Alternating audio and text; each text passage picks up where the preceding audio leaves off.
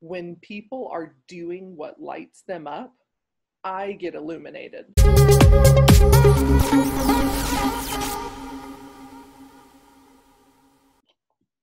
Hello, beautiful people. So today we are with Margaret Dixon. Let me see if it's correct or not. She's a mom and wife from Austin, Texas, that she loves to learn and think about some topics as career and purpose in life or following your dreams, let's say. How are you Sure. today? I'm doing great. Thank you. Enjoying some, for once, maybe getting cooler Austin weather. So, How is everything with your family in the current times? you know what? We have um, we have had it just as easy as you could have it. My husband's work has not been impacted because he can do it remotely. So that has been easy for us. I am at home with our kids, so that hasn't uh, that hasn't changed, and therefore, when school changed, uh, I was available to you know take on that. Uh, and actually, we homeschooled um, for a good seven or so years, and they had just started school and did did our public school for about six weeks and then were sent back home. So we were completely fine with doing school at home. That wasn't new for us. So all in all we have not had a lot of the rough uh, transitions that a lot of families have had. So we're good. For you, it was like the opposite. It's coming to the normal. Just like exactly. I was oddly prepared for a pan okay bring them back home? All right i can do that. We'll just crack open our old school books. No really we we went ahead and did whatever sort of virtual school the school provided. Um, but yeah there wasn't a struggle of me trying to work and school them which is just a recipe for so many parents feeling like they're failing at everything. Um, so yeah yeah it was okay for us. And I mean, unfortunately, it's still what we're doing.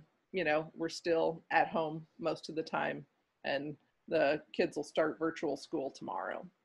Yeah, still, still no. Yeah, let's wait for the next months to see how, how the virus goes. Yep. It's what we can do. Just wait. It's not now in our hands.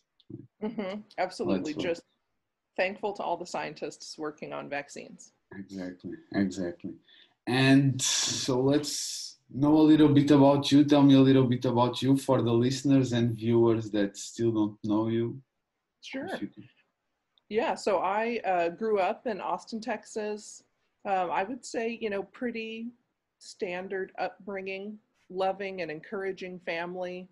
Um, went to school, went to university, you know, started working, did all that.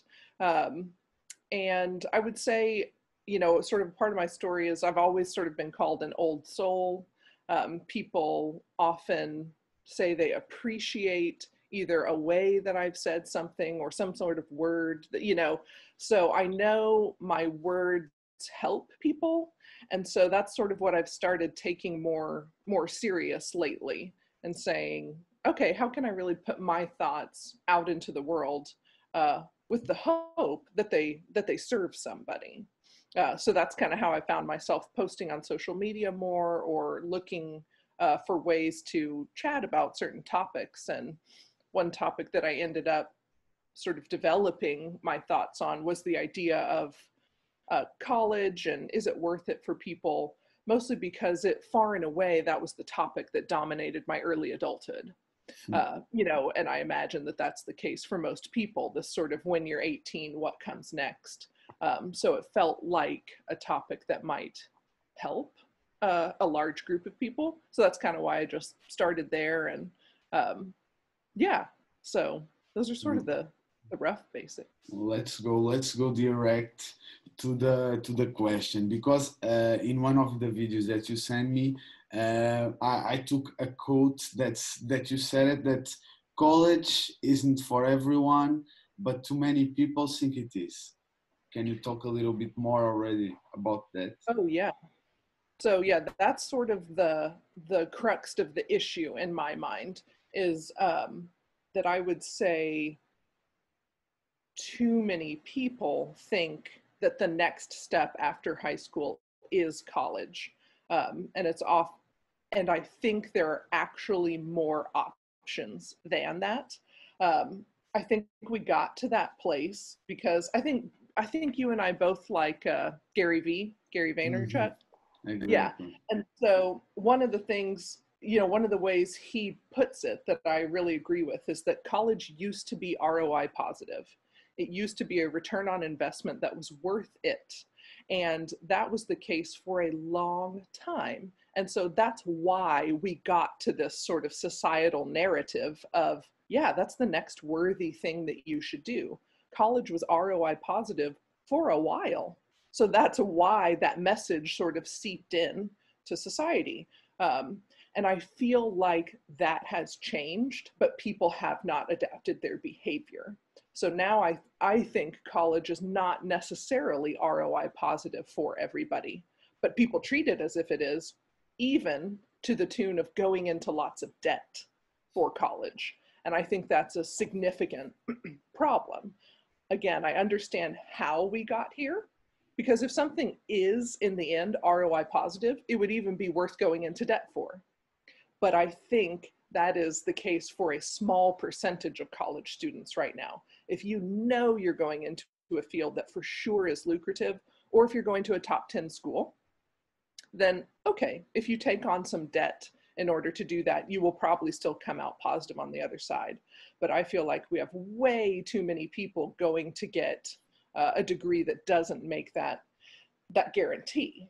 Um, so you know, I tend to think about if I were advising people on college, I would definitely uh, first start with what their their talents and interests are. I think that is the uh, building block. That's the foundation of the question for everyone, whether you've graduated from college, even whether you're 50 and considering a career change, right? That's the heart of the question. What are your talents and what are your interests? What are your options for exploring them? Um, and so I think that's where people need to start. And in terms of college, I think they need to evaluate it with does this thing I want to do necessitate a degree? If you want to be an emergency room physician or an astronaut, I see some college in your future. Those are fields that you cannot hustle your way into. I don't I don't want anyone hustling their way into an emergency room or a rocket, right? like I want you to go um. to school and be qualified. You need a degree for certain professions. So I do want to be clear about that. Uh, that I'm not uh, trying to say something very radical. No, I think there are certain fields for which you absolutely ought to go to college in fact, I would be mm. nervous if you hadn't gone to college, right? Um, there are, on the opposite end, there are fields that in no way require a degree. If your passion is gardening or dancing or cooking, there, there's no reason to go to a, let's say, four year university for those things. But I think most people kind of fall in the middle. They have a they have an interest in maybe finance or maybe theology or journalism, and they see a degree path in front of them for that, but don't realize there's an equally viable way to pursue that field outside of a degree. So even with some things that I think you could say, oh yeah, sure, most people get a finance degree or a journalism degree, I would say, gosh, you could probably do equally well in those fields by taking a year and reading all the finance books you can get your hands on by if you want to be a journalist by taking a year and interning at you know hmm. where you know whatever kind of journalism you want to do that that those things would provide so much value to you that that i don't know that college does um, so in terms of degrees that's sort of where i would start with people you know do you really need it do you kind of need it do you not need it at all and remind them that there are so many ways that you can study something. You can go and get experience in a field. If you're interested in politics, go intern at an office. Um, if you are interested in being a fiber artist on Etsy, great. Go get an unrelated job if you need to and pursue your art. You know, it's sort of the classic go to auditions and wait tables for an actor route. You know, it doesn't matter what you're doing for income, you're you're using that income to then use your other time to pursue what you're really interested in. Um, and I think I would also remind people that they have another resource, which is time. And I don't think people use that resource enough. Don't go to college right away. you know, it's not as if you have to jump straight into it. If you then get two years into life and realize college really sounds like a good idea, uh, great. Then super, you can start college anytime. And on the flip side, you can stop college anytime. Uh, you can say, huh, I got I got a year and a half in and I'm actually more interested in doing XYZ. So I think people kind of see it as an either or proposition. Like I'm either going to college or I'm not. It's like it doesn't have to be that either.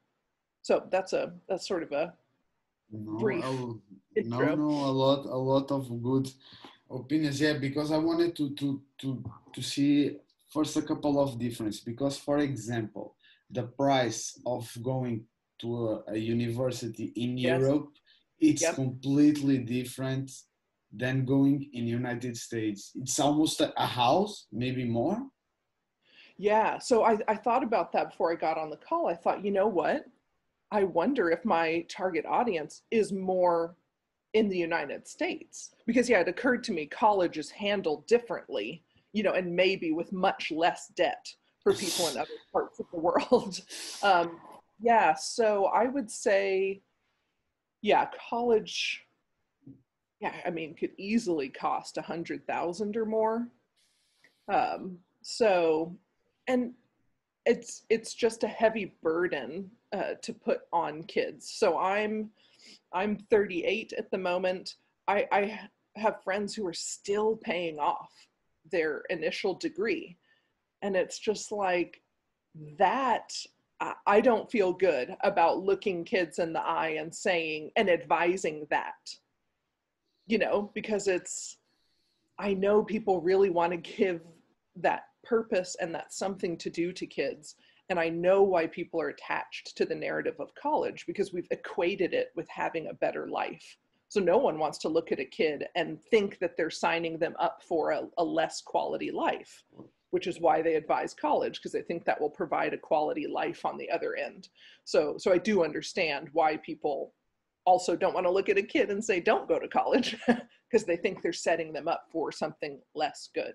Um, but I'm I'm just sort of arguing that I would rather have the conversation that we're going to have with kids after college before college, particularly because debt is often involved.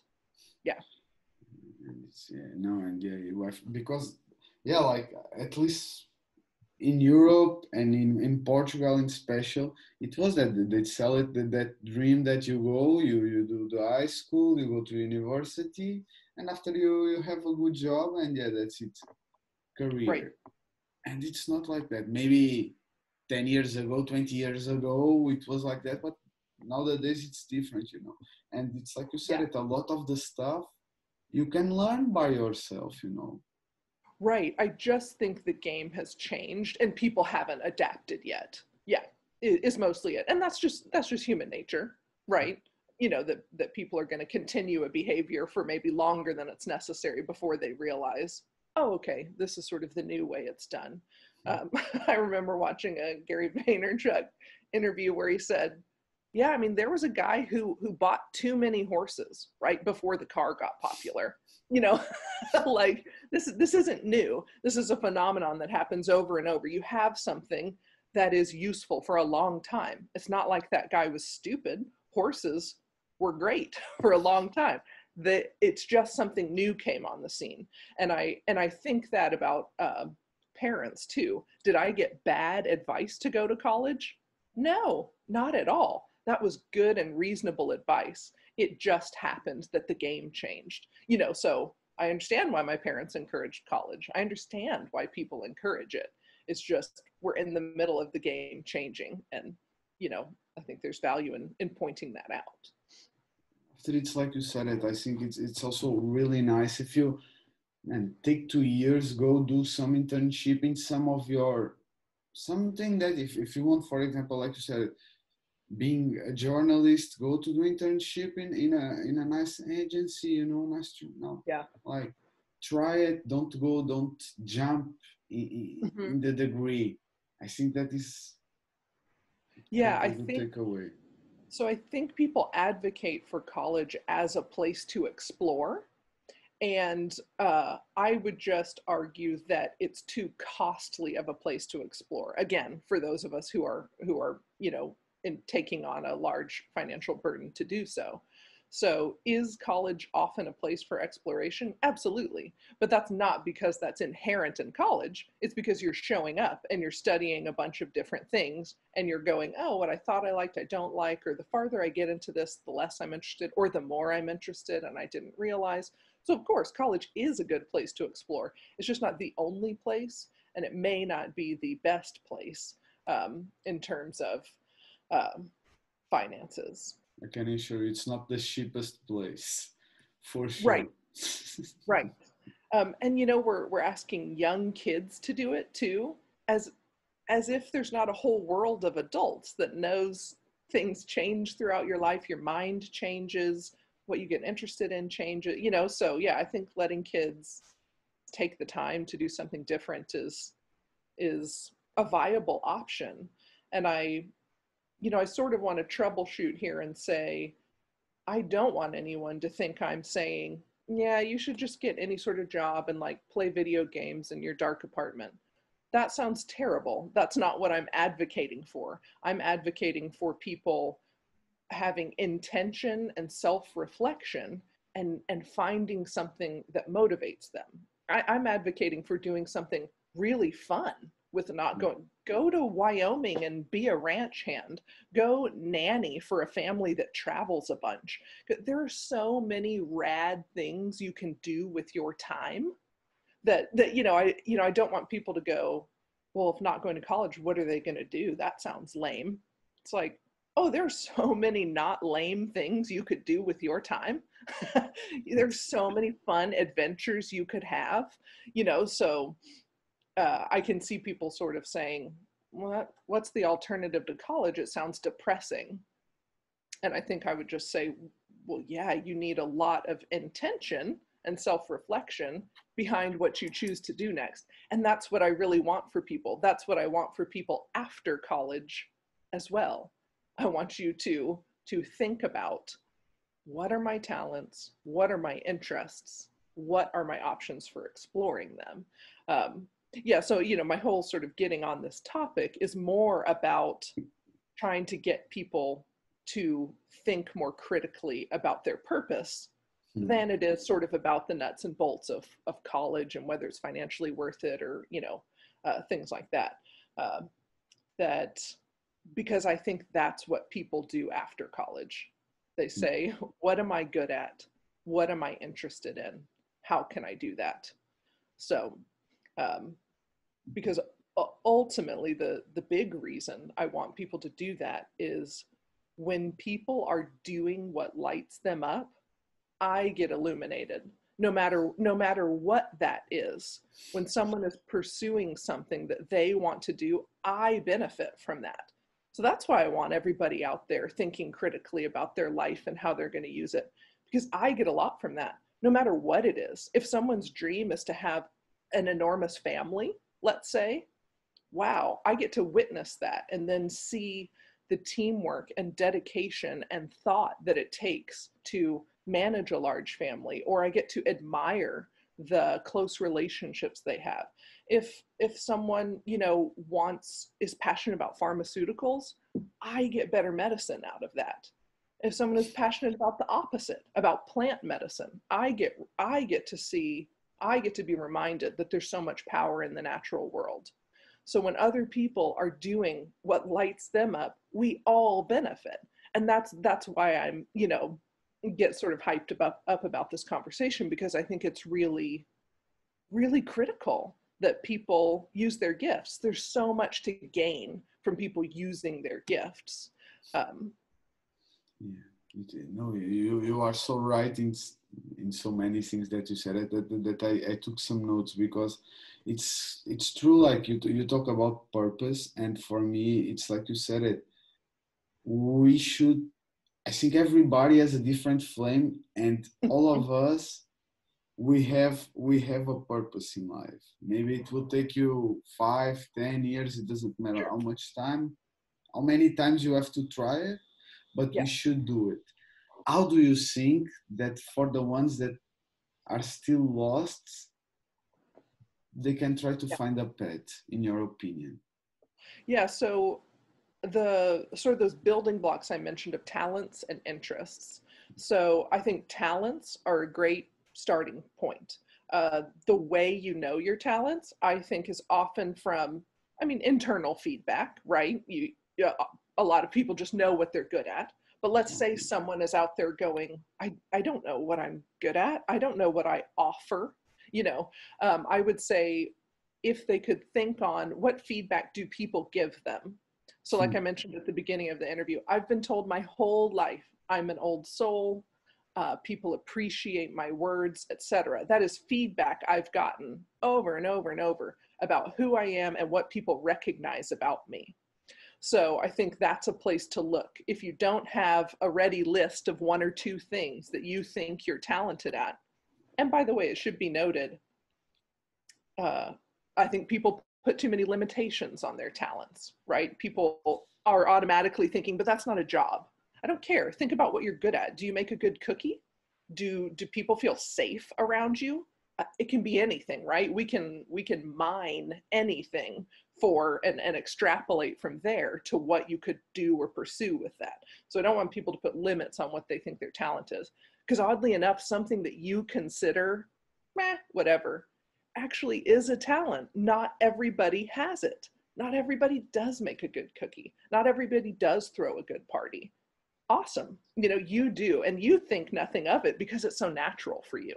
So, you know, people should kind of watch out for that, sort of discounting some of their talents because they think that's not unusual.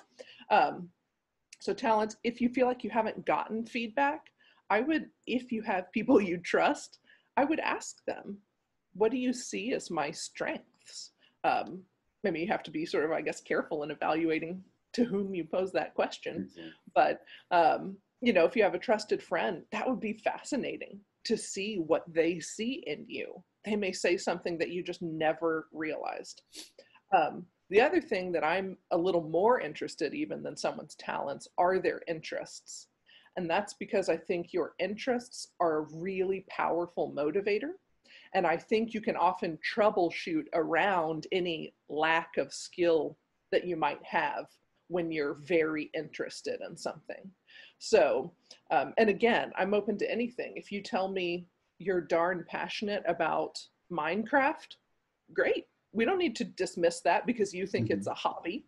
Um, if you love uh, cars, it, it doesn't need to be anything in particular. But if it's something you spend your free time on, that's a really good indicator that you have a high level of interest in something, a level of interest that is sustainable.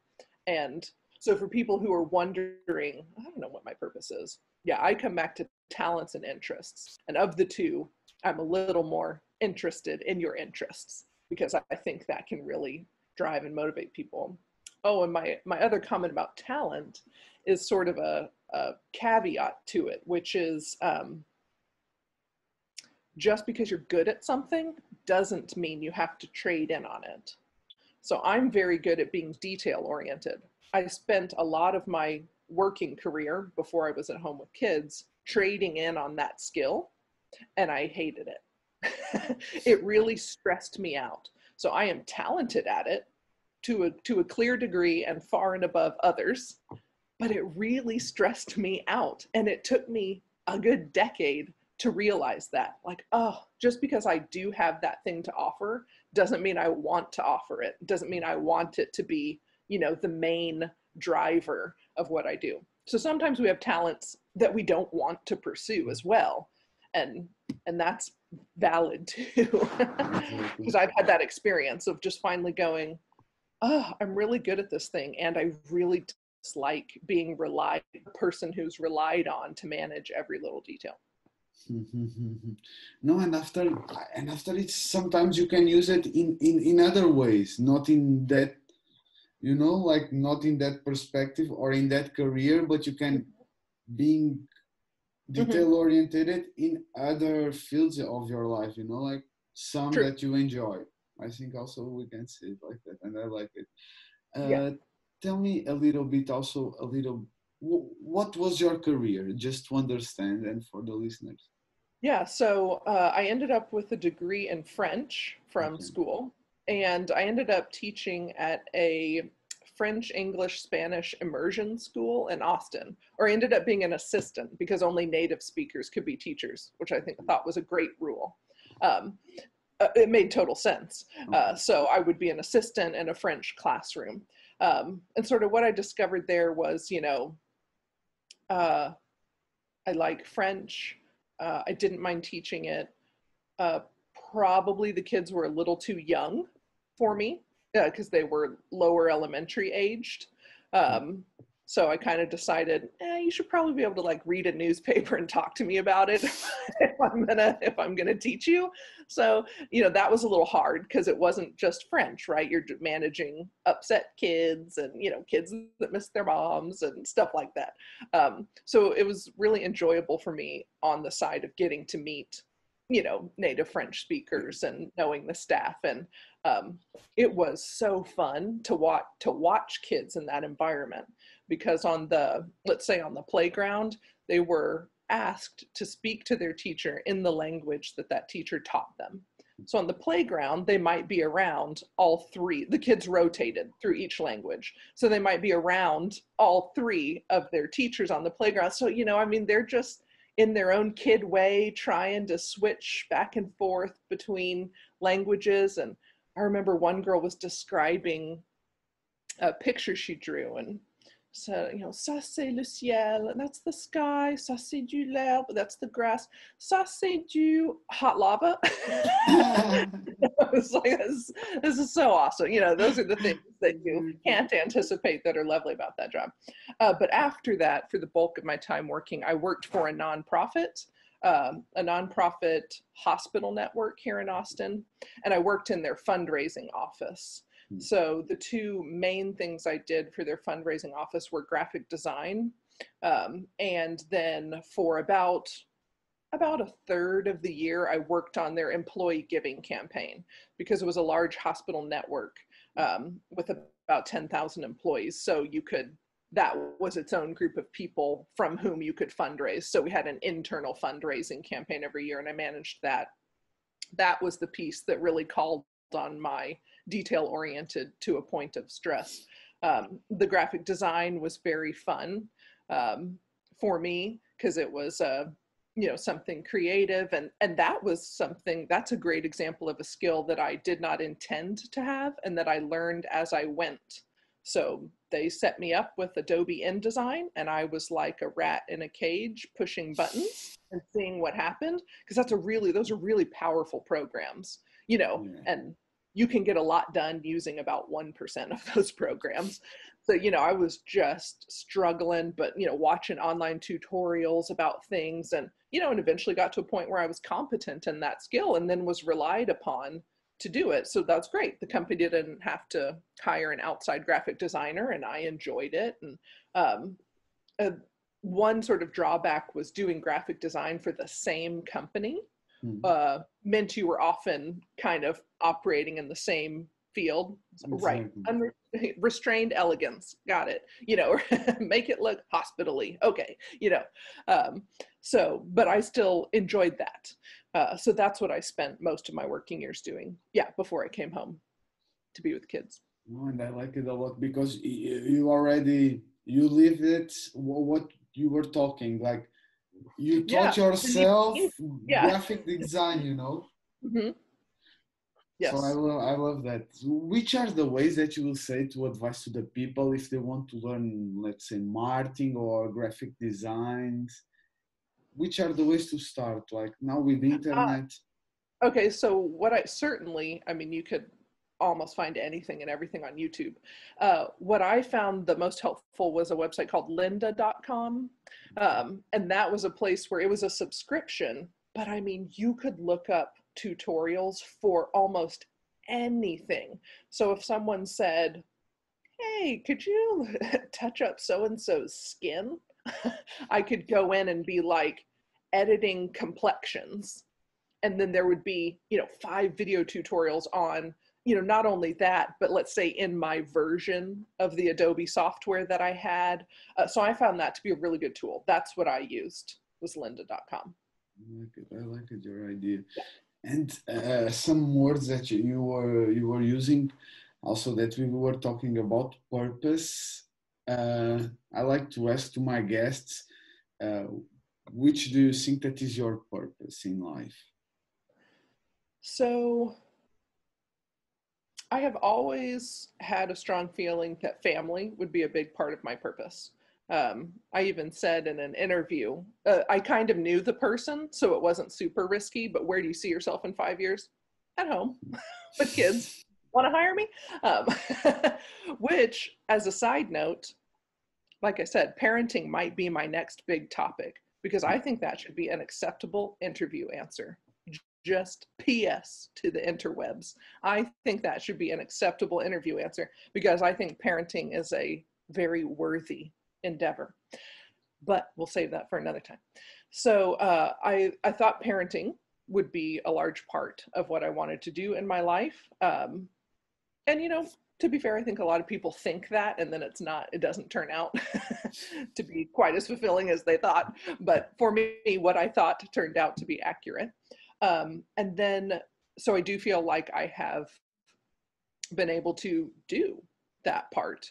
Um, you know i i did meet a wonderful partner that also wanted kids and we did have children and and i acknowledge uh, that those things uh, with something like parenthood that there's a lot of sort of complicated layers that go along with that. But for me that happened to go according to plan. Uh, and then the other part that i've always felt drawn to was this idea of how can i use my words and thoughts to help other people and so that's the piece that i feel like i'm only recently executing on uh, taking some time to write with the idea of maybe uh, doing a book and taking a lot of time to uh, post on social media regularly and seek out places where I can talk about topics that uh, feel important. Uh, so, so yeah, I feel like I am getting a chance to do both things that I feel like give me purpose. Beautiful, beautiful. I think I had two beautiful purpose parenting that I think it is, and also like sharing your opinion and give it to the world and and planting a seed that is if you can mm-hmm. change one life i think it's already like i was mission accomplished yeah i know it's it's wonderful it's just astounding to think gosh that that makes me endlessly happy to think something i might say here today might help someone mm-hmm. yeah awesome i'm i'm happy and also you, you were talking about self reflection. self-reflection. What you mean by that and how we can do that? So that's a really natural process for me. Um, I tend to think deeply without effort and uh, think about how I interact with the world, how I approach the world, etc. Uh, I think a great tool for people if they want to do more of that is journaling um, even if that's it can be completely free form if you want uh, you know um, a well-known book the artist's way by julia cameron you know she suggests that kind of three-page morning dialogue that just sort of unedited flow of thought from you um, so if someone is not practiced um, I think that's a great way to start. My guess is that most people do it and may not be aware of it, and that there's a lot of power to be had in being conscious of it. So you you do have an internal dialogue, whether you're friends with it or not, and it does drive a lot of what you do. Um, but your awareness of it is key in being able to manage it and harness it and work through things that operate in your mind. Um, so yeah, I think journaling is a way where people can often see, ooh, this thing comes up over and over for me, or it's even just a chance that they might not normally give themselves during the day to go, you know, I didn't mm-hmm. realize I was thinking about that. I didn't realize that was on my mind. Or so that's a recommendation I have. No, no, I think journaling it's it's a great way to to to just put because it's like you say everyone at my point I, and I will agree with you everyone have some kind of self self reflection yeah. but putting in a paper it's mm-hmm. It's like becoming reality and it's like the yeah. storm it becomes smaller and smaller sometimes I think it helps a lot yes mm, yeah I absolutely agree it contains it in a way that we can either get it out of ourselves and contain it, which can be useful, and we can come back and reflect on it because it's still there for us to look back on. Mm-hmm. I think it's perfect. Do do you use uh, journaling as a daily habit, or how do you use it? So, um, yeah, I started with that. I would say toward the beginning of this year, just sitting down doing that kind of three pages.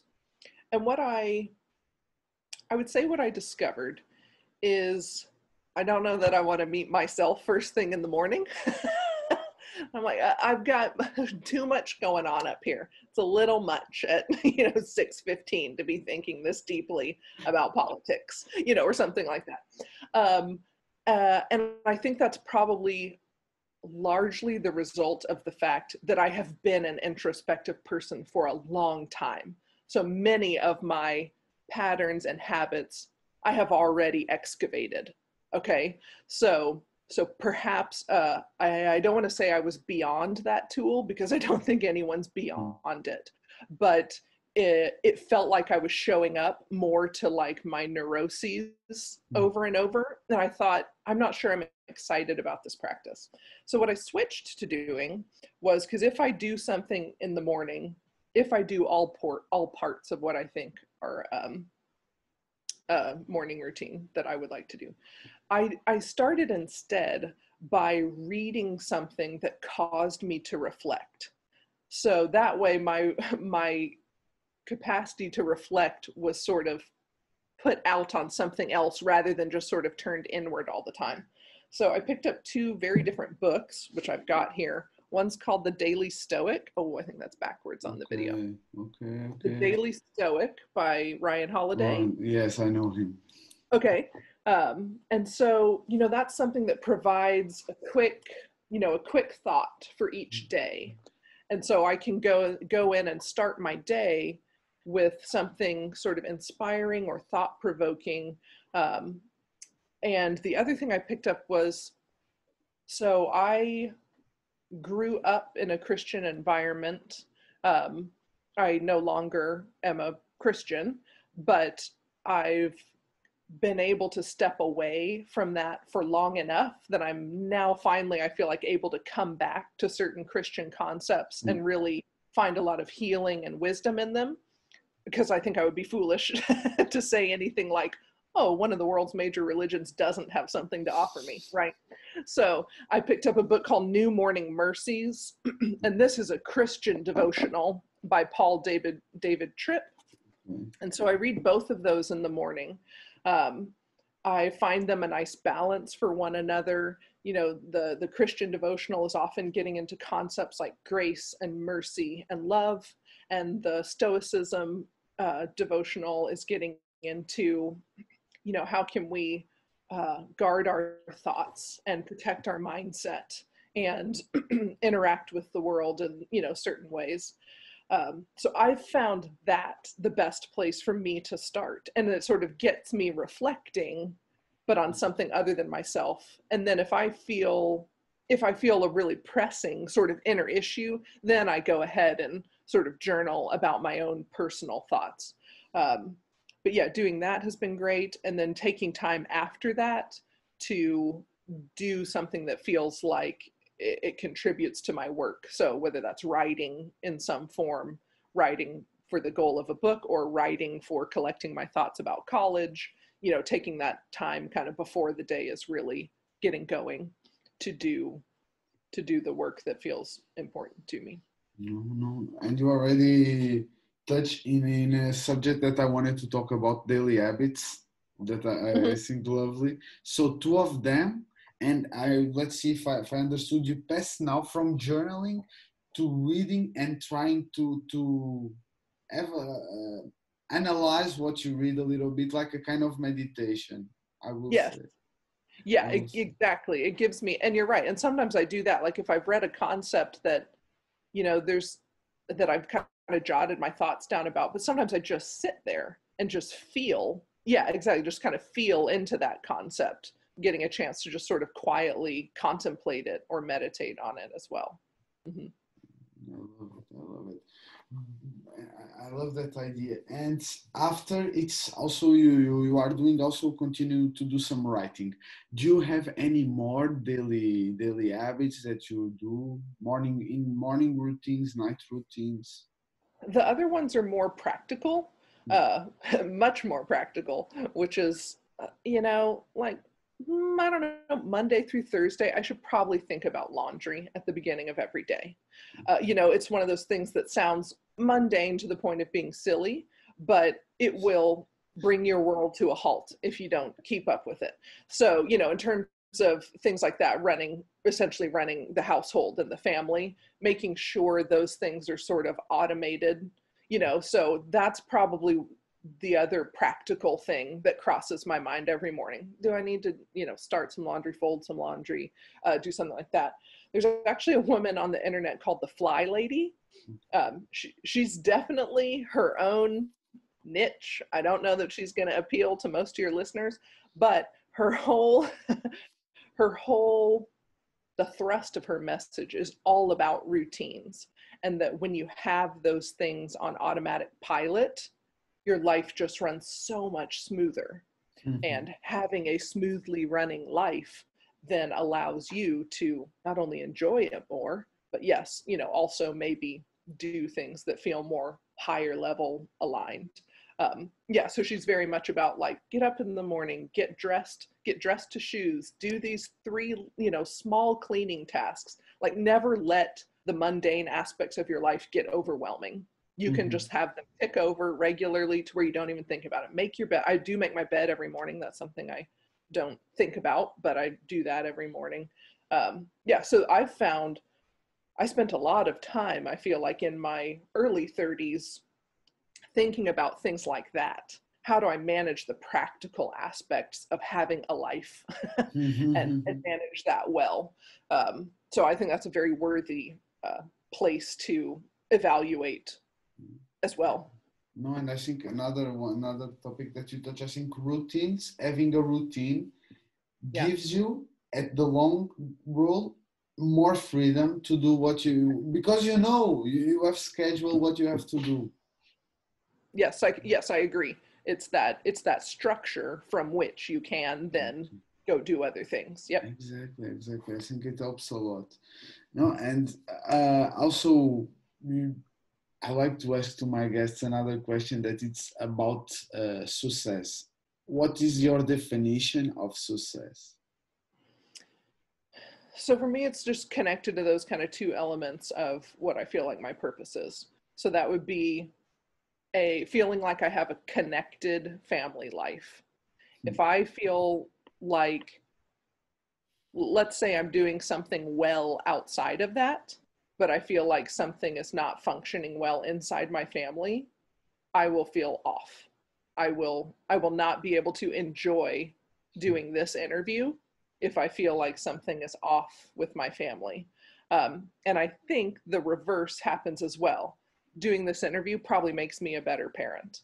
You know, like having that balance of, you know, what I feel is sort of my personal, very personal, individual calling out into the world and my role as a mother. Those two things hmm. influence one another.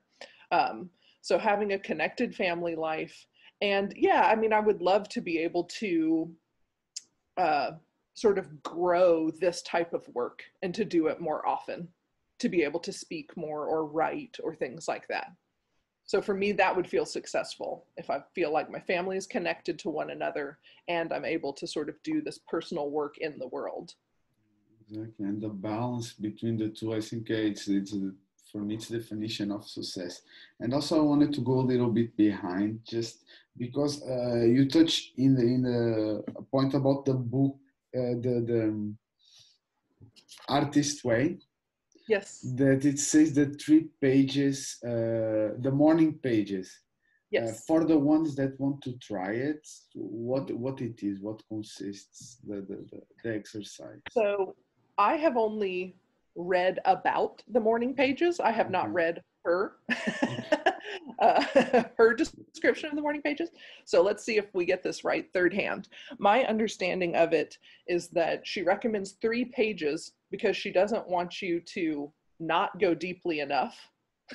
you know, she wants you to get somewhere inside, but she doesn't want you to kind of spiral into you know, into yourself either. So the three pages is intentional uh, in terms of a length and that it is completely free form. So often when I talk to people about doing this practice, they say, uh, and I'm and I mean my friends, they say, Mm. I don't know what I would write. Like, what do you write? And I'm like, write just that.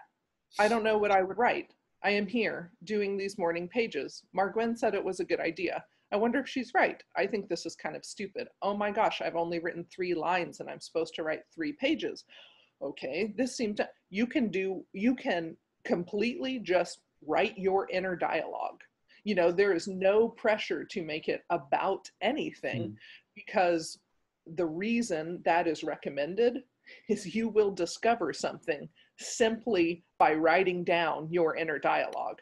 So if I write my inner dialogue, I think this is stupid. Oh my gosh, this is going to take forever. Why did Margwen even recommend this to me? Why does she like it? Maybe we're just different. Blah, blah, blah. I can just look one paragraph ahead and then go, hmm, I don't really approach new things with excitement. I approach them with stress. Or, huh, I automatically jumped to this isn't for me and I've barely given it a try. I'm half a page in and I've already decided I don't like this thing. You know, like it's write five sentences probably and you will have something to think about. Um, if you just then go back and look at what you wrote and say, what does that say? Not everyone would write what I just wrote. Other people, their first five sentences might look like, This is so much fun. I've got a new journal. I love the feeling of a new journal, and my pen is spectacular. You know, I do often start things and never finish them. Everyone's going to have, you know, a totally different inner dialogue. So I think, I think you can't go wrong. In other words, I don't, I don't care if you sit there and write the word hello for three pages. I promise you, if you do by the fourth morning, you'll probably come up with something different or you'll get somewhere. The practice will almost inevitably lead you somewhere. Exactly, and the, like you said, it, the, the the analysis after you writing, like the conclusions that you can take, it's almost a, a therapy session itself. Yeah. You know, like Yes. understanding, like I give up too soon. I, Yeah. I don't commit myself. You know, like I, I love that idea. Yeah, it's kind of like um, exactly. It's it's the it's the really bare bones of self-reflection. Anyone can do it. Put out what you're thinking. Think about what you're thinking. So I think that's why it's a great practice. It's that simple. That is what self-reflection is. And and boy is it powerful once you're conscious of that. Then then you get the real magic because then you go because then you find yourself in your day thinking about what you journaled about. Thinking Mhm. about like oh that's right. I noticed this morning that my reaction to new things is stress.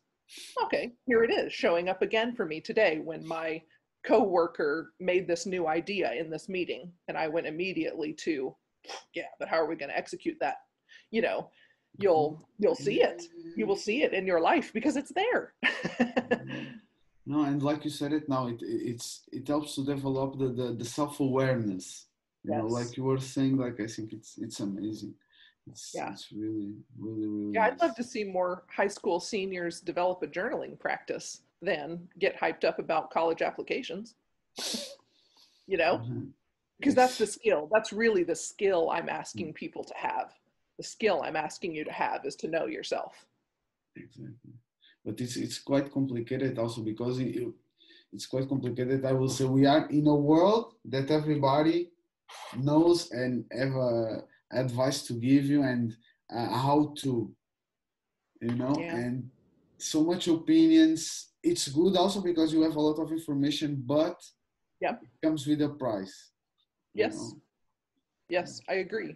And that's its own skill set too going all right i've got all this information? Where do i land with it? What do i do when i think i've made a decision and then someone surprises me with a good point or you know on the other side? Or how do i handle criticism for my decisions? These are in some of the sort of thoughts i've outlined about sort of imagining that i'm talking to a group of high school students. Mhm. you know this is one of the sections sort of of the talk i would give which is these this is the real stuff of adulthood i know people want to treat you like you're an adult by sending you to college and telling you to go find a job. The real stuff of adulthood is saying how do i how do i stay committed to something? How do i persist at something that i know is good over the long term but is difficult short term? What do i do when people disagree with what i want to do? How do i handle that? Um, doesn't matter whom i surround myself with you know all these sorts of things like these are the valuable questions and i want people to have self-reflection and then i also want them I, I want them to think it through and sort of troubleshoot. Yeah this is this is what you actually come across on the other side of college. Not even just at 22 but you don't need a crystal ball. Go talk to someone who's 40 let's talk Hmm. to someone who's way down the road. These are the things that they're whether they're consciously answering them or not they are answering them. They're behaving in a way that shows their response to those questions. How committed can i be to something? Uh, what do i do when motivation wanes? Who do i surround myself with? You know etc so. Yeah, because you touch in, in some points that I will agree with you. Eh, The commitment, it's Mhm. Lacking, you know, like if we fail the first time, we will say that is not for me, you know, we give up too soon sometimes. and that's one of the things I really worry about if if people go, all right, Margwin, I'll bite. Let's let's let's walk through this not going to college thing. So it's a year and a half in and I'm miserable. Then I'm like, great. Now we get to have the conversation about failure because that is going to happen. You are going to find things that don't work. And I think the problem that we have there is that people evaluate too soon. They kind of go, oh, I hit a roadblock. I must have made the wrong decision. Or they assume if they encounter failure at all, that they have done something wrong. And, you know, I I really, you know, want to sort of get ahead of that for people and say, you are going to find things that don't work. Uh, uh, Of course you are, right? Everybody does. A lot of people don't feel like a failure because they, in other words, a lot of people get a college degree they don't use. They don't end up going into the field, right? I don't currently teach French. Uh, they don't end up going into the field, but they don't feel a sense of failure about college because they met the societal norms and no one gives them a hard time for that, right? Mhm. Oh, good, you went to college. That's like all people care about. But if someone chooses to do something outside of the mainstream, then suddenly this evaluation system kicks in of like, was it a success? Did I do it right? Did I pick the right thing? And they're like a year and a half into something and calling it a failure. You know, it's like, oh, don't worry. People take a lot longer than that to fail. People go to college for four years and then don't even use the degree. You know, like, don't worry about. And I don't think we have. Um, I don't think we have the right relationship with failure. I think we we give it the first and last word too soon. You know, we go, oh, okay, fine, hit a roadblock. You're right. Must be wrong. Um, yeah, and I, I just I think we don't have a lot of experience with it. So I don't think we continue to work through it. I think we go, ah, something didn't work and we kind of run away. when it's like I, I think we serve ourselves better to go hmm how do i stay in a conversation even when failure is present Mm-hmm. because we're completely we have to start to accept more and more the failure as to to come with the acceptation you know. If you try Yes. 10 maybe you will fail 9 you know and, yep. and that's okay. Yes. Yeah i think i completely agree because all you're really doing is learning what didn't work. That's fine. There's, there's no harm in learning what didn't work. Exactly, exactly. And Yeah. after it's it's also with the degree comes that because sometimes you, come with a point that if you take the degree, you think that your purpose in life it's to work in the degree that you took, and maybe no, man, maybe Right. it was just a bad a bad choice, you know. Yes, yes, absolutely. Yeah, I think this conversation applies before, during, and after college. That it's always worth evaluate if you feel a sense of that you're out of alignment with something that you want, that you Hmm. go, huh, wait a second, let me rethink about this. Yeah. Yeah, I think people do feel a lot of pressure to make use of their college degree. Because after like you said it after it's the debt the debt that you have you know it's also yeah yeah that's just it's just such a huge factor at least for people in the us that it's just like wow yes you feel yeah you feel a lot of pressure to get rid of uh, let's even make it let's make it small $20000 of debt $20000 of debt ah, you know Exactly. And uh, that relation with failure that you were talking about, how how do you think that we can develop a better relation with failure?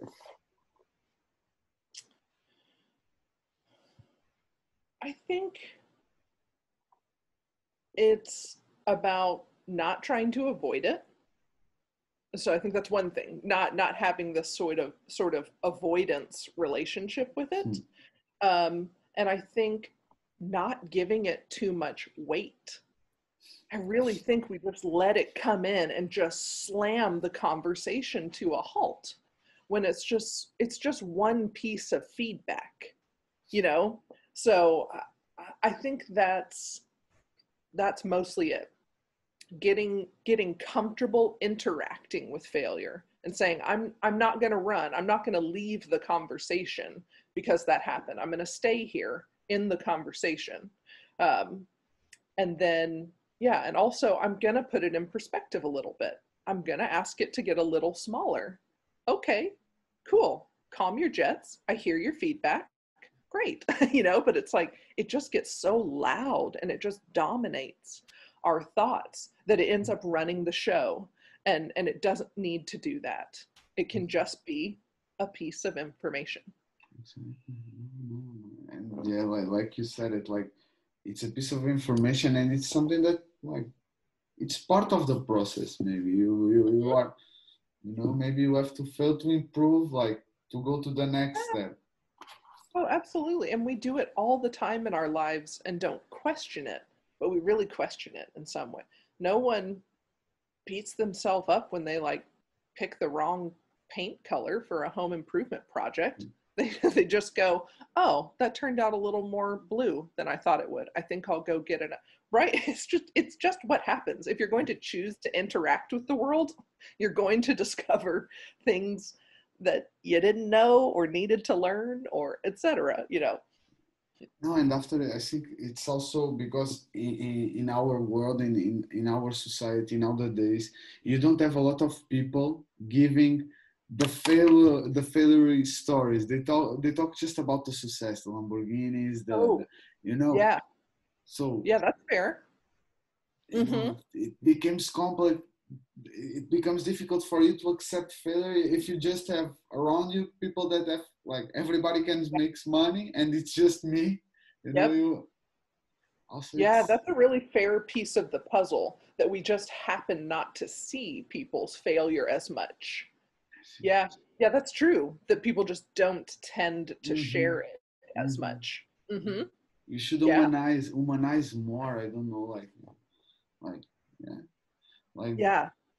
you understand me like yeah it's yeah i think it's nice just like because like the other guy like and i like like for the ones that know i will say to see him gary vee or gary vaynerchuk he talks also a lot about that. He's a for the ones that know he's a digital marketer also a public speaker mm-hmm. awesome person and he talks a lot about that like it's but you don't have a lot of people talking about that you know? Yeah i agree i yes i think you're right that that is a, a missing piece that that yeah people don't say well let me tell you about how i got to the thing that worked mm-hmm, I tried mm-hmm, this mm-hmm. i tried that da, da, da. yeah uh-huh for sure because i mean i could say the same thing so if, if i'm i'm pushing 40 feeling like okay i've got i've got a foothold now mm-hmm. on on what I think I want to do. And the way I got there was trying college and then being sort of stunned that it didn't really help me as much as I thought it would. And then trying teaching at that school and thinking I liked part of it, I didn't like part of it. And then working for a long time in graphic design and, you know, all these things that just, you know, life mm-hmm. continues rolling on and things happen to you. Um, yeah, absolutely. That I learned so much from those things. Mm-hmm. Absolutely. And the person that you are today, it's the combination of all of that, you know, like mm. you know, it's all that experience, bad or good, like it's it's the person that you are today, it's, it's part of it. I like also to to to ask to my guests uh, about the legacy.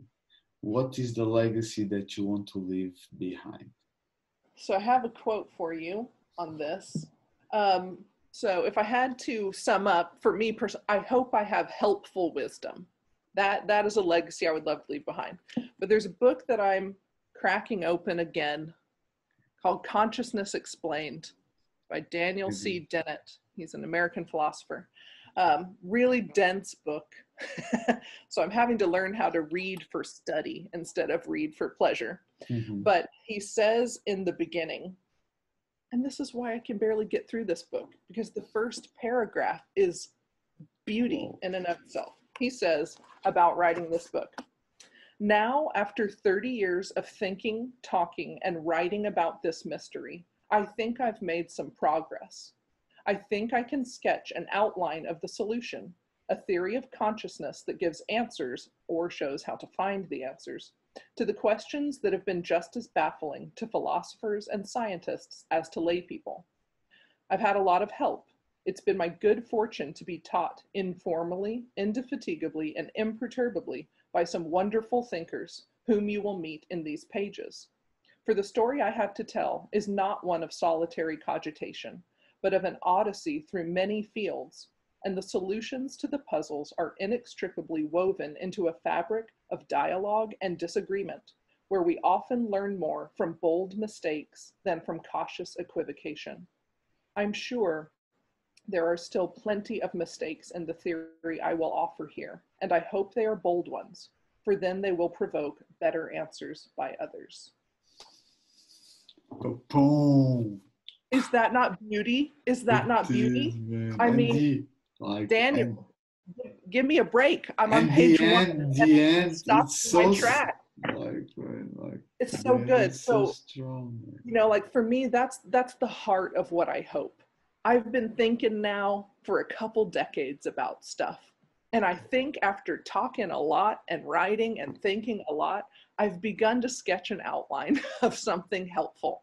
In it, you will certainly find issues, but man, I hope they're I hope they're bold enough issues that you can then make a mm-hmm. better sketch after me. Mm-hmm. That that's what mm-hmm. I truly hope for my life's work.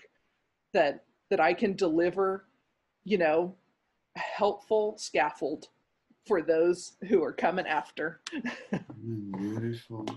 Yeah. Let a, a nice footprint for the ones to continue your work. You know, like I said, it's a really nice legacy to give to the world. And let's talk. Let's talk now about the new projects that you were talking about. The new book that maybe. yeah. So out. you know that could easily take years to actually execute, um, in terms of getting it done. Uh, my hope is to write um, a series of essays like the books that I read in the morning. Mm. Uh, I think that type of tool is wonderful for people to have something they can pick up and put down, something where they kind of don't have to do the mental legwork. They Mm. can kind of read something and get inspired by it. Um, something that consolidates wonderful thoughts from other people, uh, you know, brings it all together in one book. So that's the idea for the book that I'm writing, that it would be a daily reader type of book. So 365 essays um, covering Lord knows what. Um, I think I saw in one of your the notes on a different show you did. Someone recommended *Sapiens*. Exactly. A couple of a couple of the guests, three guests. Yeah, like that's got to be that's got to be part of my like. So I'm envisioning a book where we can start with thoughts like that. What on earth is the history of humankind? And then sort of launch from there into, okay, now that we've established that, sure, now we can think about love or mercy or great. You know, the idea that it could cover a whole, I mean, 365 essays gives you a lot of space to explore different topics. Um, and I think the idea of an essay uh, helps me in that I am not. Uh, I have not studied anthropology to the extent that um, what's his what's his name? Yuval Noah Harari, maybe I think is his. is that Uh, yes. So I could maybe write a quick essay Mhm. on it and and and say something thought provoking. But in other words, the format helps me too. I don't have to go super deeply into every subject because I'm not qualified to do that. Mhm. Um, so that and then continuing for me the sort of goals are continuing to post on social media and and just looking for opportunities like this just chances to have conversations with people. And with corona you know for now that's all virtual. Hmm. but you know one of these days life will get back to normal. And so whenever that day comes you know hopefully maybe being able to speak to high school groups perhaps or things like that It will be great. Yeah, just make make make them think. You know, just there is another options. You know, like like like you said it, like like you said it. And I already know that you are a big reader, and it's something that I like also to ask to my guests. Can you give me uh, some books, some advices? Yeah. So any of the books we've we've talked about already. So that was New Morning Mercies by Paul David Tripp, um, The Daily Stoic by Ryan Holiday, Consciousness Explained by Daniel C. Dennett. Um, I, and I thought about this question and thought I'm going to cheat a little on my answer, but I'm going to tie it in to what we've been talking about. Pick up a book on something that interests you. So if you've been like not taking your love of cars seriously, Mhm, go pick up a mhm. book about that. Yes. Go go pick up that book that like really speaks to you. If you're Mhm. a person who just knows you could make a wonderful lasagna, you know, I don't care. Go go get that book that speaks to that really personal interest, no matter how esoteric. I, I don't care. Or I, I used to uh, I remember working with a hospital volunteer. Mhm. Oh, that was part of what I did in the hospital network too. I was the volunteer coordinator for one of the hospitals. So one of the older volunteers was a retired PhD, and his field of study was fleas. Fleas, the tiny insect Okay. fleas. Okay. And I have never been so enraptured by a discussion about fleas than when I was talking to him. So if your passion is teeny tiny critters, please go get a book on that and read about that because it's that same thing. When someone is lit up about something, you get lit up about it. I, I've never enjoyed a conversation about fleas more because he Mhm. was so interested in it and had so many insights. And you could see why his mind had sort of studied that thing and thought about it for so long as a you know professor and things like that. Um, and then I I brought another book. Um, we didn't. This is the Prophet by Khalil Okay. Gibran. Okay. Him. Um, I had brought it, so I didn't know if we would get into in this conversation uh, the relationship I think parents have to their to their kids as they're exploring this concept. Um, and I think fundamentally a parent's role in this, because I'm also imagining many Hmm. teenagers might say, super cool, Margwin. Yeah, my parents are never going to go for that. There's no way they're going to say yes to what you just said. Thanks, though, for coming to talk to our high school group. Uh, and I think as a parent, our fundamental role is to guide our children, is just to be the guide. And so, if I may, can I read something from this? Please, please, Okay. please, please. So this is far and away the uh, most beautiful thing I've ever read about parenting. It is now. Let me find the page. I thought I had the book uh, jacket there. Okay, on children. So on children, page seventeen. Okay, your children are not your children. They are the sons and daughters of life's longing for itself. They come through you, but not from you. And though they are with you, yet they belong not to you. You may give them your love, but not your thoughts, for they have their own thoughts. You may house their bodies, but not their souls, for their souls dwell in the house of tomorrow, which you cannot visit, not even in your dreams. You may strive to be like them, but seek not to make them like you. For life goes not backward, nor tarries with yesterday.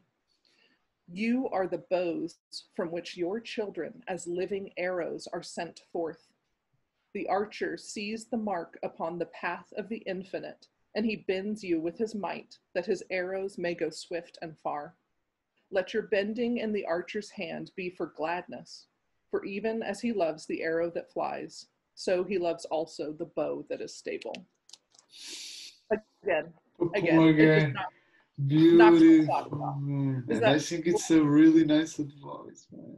that that's what parenting comes down to right in my opinion parenting at its best is saying i've got this little i've got this person this soul this being in my life and i am here to guide them but i'm not here to control them.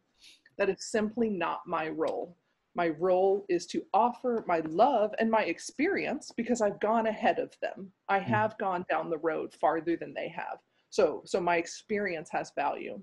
But at the end of the day especially when it comes to things like helping your children navigating their life's purpose i think the conversation will go a lot more smoothly if a parent could take that mindset to say i'm here to facilitate your life. I'm not here to dictate it or control it. And you know definitely parents have different perspectives on that. But that i think is the most most worthy way we can approach it. And I think you are totally right. And trying to control in any way, being parenting or in any kind of relation, exactly doesn't work. You can try it. Maybe it will work for a couple of, Yep. you know what? Long term, I think it's not the way. And it's No. like that. Like, yeah i so a lot of my early parenting was spent thinking about this very thing about sort of how there's a lot of sort of authoritarianism in parenting you'll do it because i said so. You'll do it now. You'll do it this way blah blah blah. And and it just struck me as so foolish because i uh, because i'm like parenting is a long game. And you got to be kidding me if you think I'm going to sacrifice the long term trust of my child to get them to behave in a certain way as a three year old. So, yeah, you know, I, I spent a lot of that early parenting time sort of reflecting on I don't think I'm going to make as many demands. I'm going to have more discussions than people think is probably sane with a three year old. I'm going to explain you shouldn't stand up on that high thing not because I said so, but because it could hurt if you fall. And you know, we exactly. we should hurry up and get out the door because we're trying to be respectful of someone's time, not because you're trying to please me or you know all of that. Uh, so yeah, like I said, parenting is yes a wide world on which I have lots of thoughts. But my my early parenthood experience was a lot of hmm, I don't think I'm going to approach my young children in a way that I wouldn't want to approach my teenagers. And it's uh, I think it's it's amazing. Just have like make them think, make them talk, like prepare them to life. You know, like like like you were saying, don't try to control their life, but prepare them to life. You know, like, Right. like Yes, I think it's I think it's the better long-term strategy. now I get it. I have definitely done things for short term gains as a parent, for sure. Some days you're just tired and you're, and I have literally said to my children, hey, I know we could have a discussion about this, but we're going to go with the fact that I'm older than you and what I say makes sense, and we're going to keep moving. I've definitely, definitely caved to like, come on, give me a break, just do it because I'm reasonable to trust. no, no, no, but I think you're also right. And and again, coming back also the balance between you know between you are you have the age you have the knowledge you have at least more experience mm-hmm. but also let them ex- express themselves you know like mm-hmm. I think it's it's quite important like really, yes think, yeah. and i have had to learn as my children have gotten older mm-hmm. sort of that balance because because mm-hmm. i tend so far toward let's discuss that I have then been able to come full full circle and go, okay, I see some of the value in saying we're finished discussing that now. this, this is where we're headed right now. Thank you so much. You know, so I've had to balance out my own, you know, mm-hmm. natural parenting leanings toward being very discussion oriented with going, all right, I also see how it provides value for my kids for me to be definitive on some things as well. Yeah. Also, let, let's uh, now it comes to the the a question. Do you want? Do you have any advice for the any parent that will listen to this interview that you want to share? For the for a parent, it parent? would be yeah. For a parent, it would be the Khalil Gibran quote. Hmm. To really meditate upon your role in your child's life as, as a guide and a facilitator. I think those concepts are neutral enough that you can hang on to them in a lot of parenting situations. And I think they can be very grounding and orienting without, uh, uh, without being prescriptive, without saying you have to approach it a certain way.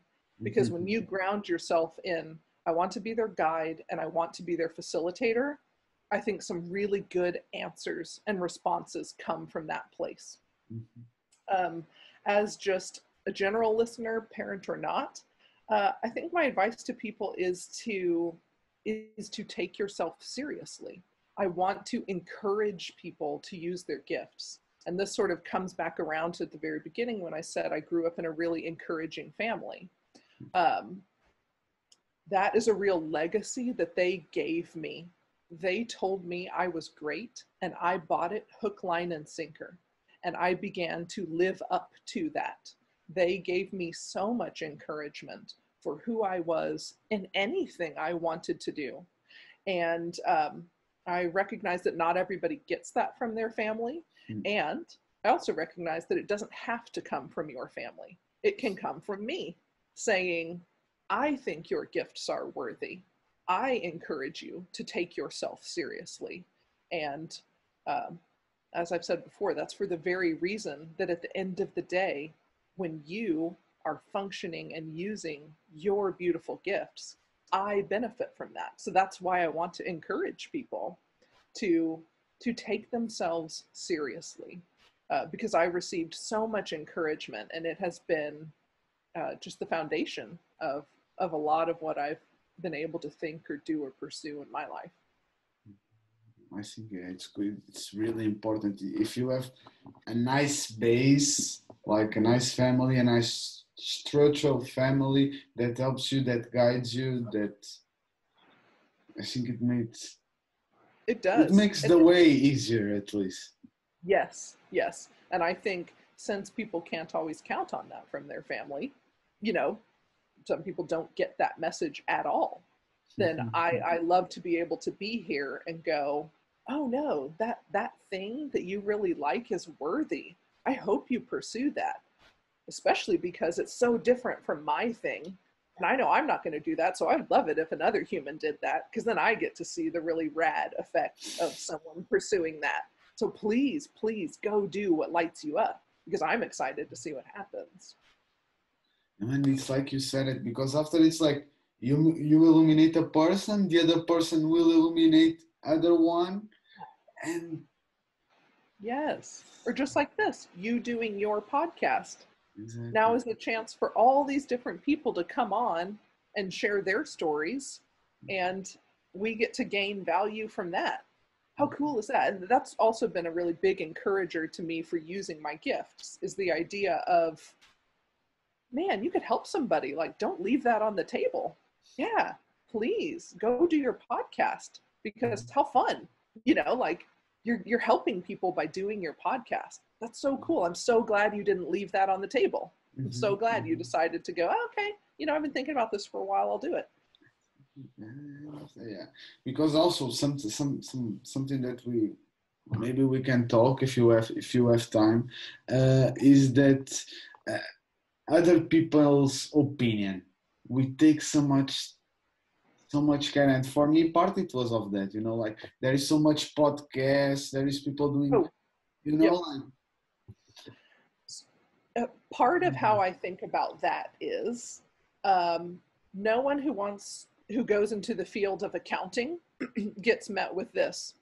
There are a lot of accountants. You shouldn't do that, right?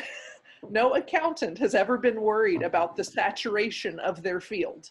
They're like, okay, I know there are other accountants, but I, I'm talking about this company in my city that needs one, right? So the way I answer that question for myself is, yeah, I am definitely not the first person to have these thoughts, to think them this way, to say them, and blah, blah, blah. But it's that whole I might be the right person at the right time for someone else. So that's sort of what keeps me when when that objection comes up in my own mind um, is is kind of going that's okay. There are there are a lot of other people that do this. So what? There are a lot of people that do the same thing in lots of fields. Yeah. It's your point of view and like don't just do it. Sometimes just Yeah. do it. Don't don't overthinking i think also overthinking it's part of it. Also it. Yes. Yeah. I, I know, you know, one thing I think that trips people up, uh, that trips me up too, is just being new at something. Hmm. That it's like, I wish, I wish I already had the credibility to like build upon, but there's no way to do that except to start.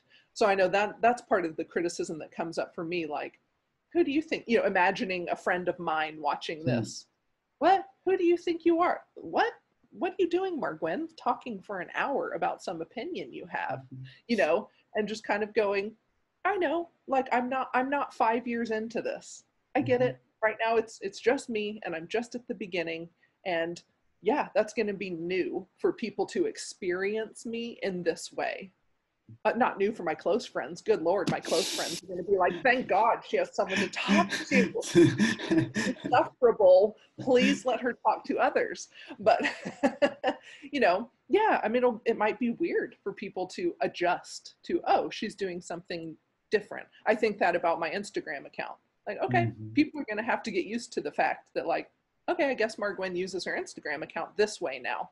It's not pictures of her kids anymore. It's like her thoughts on everything. All right, you know, no, no. rolling. Exactly, and don't care uh, like a lot about their opinion, and just do what you feel like. Your what is your or- passion? or care about it care about it but have a dialogue about it so for Mhm. me it doesn't work to it doesn't work to ignore it it doesn't Mhm. work for me to go oh yeah, yeah screw you and your opinions if Mhm. i i do better when i go all right what is it that i'm worried about in their opinion okay i'm worried about my friend from high school who's used to seeing pictures of my kids on instagram then going why is Mark margwen giving me her thoughts on college right now Mhm. okay, that's okay. It's just new. So then when I can kind of troubleshoot it in my own mind, then I get comfortable with it. Like, all right, that's actually valid. They're like, what the hell's happened to her Instagram page? Okay, cool. They got something different than they were expecting.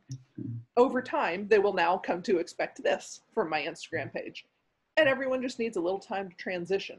That's kind of how I take in some of Mhm. those criticisms because it doesn't quite work for me to just completely ignore them Mhm. to kind of dialogue with them a little bit. But yeah, I would I wouldn't want it to stop me, certainly. No, no, and I think you are totally right. And after if it comes uh, if it's something constructive, if it's it's like you said it, analyze it again and Yeah. take it because maybe it's something important that yeah okay it's valid you know like like you Yeah. were saying. Mm, Yeah.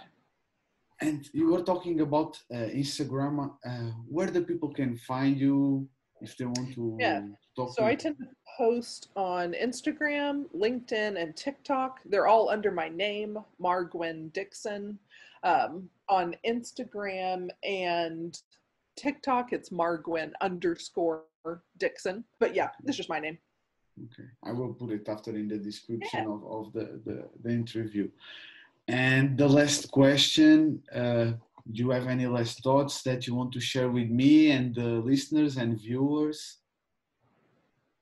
I just I just feel really thankful to get to do this. This is, you know, this is the thing that lights me up, having important conversations. So I appreciate you having this, you know, podcast and saying yes to someone who just said, Hey, what do you think about having this conversation? And you Mhm. saying, Sure, let's do it. So I think I think this is a great example of the things we've talked about today. You know? so much and thank you so much also to having the time and yeah i'm a big believer that we all all of us we have something to teach and learn so Yeah. Yes, that's well said in your Mhm. description of your podcast. It's so true.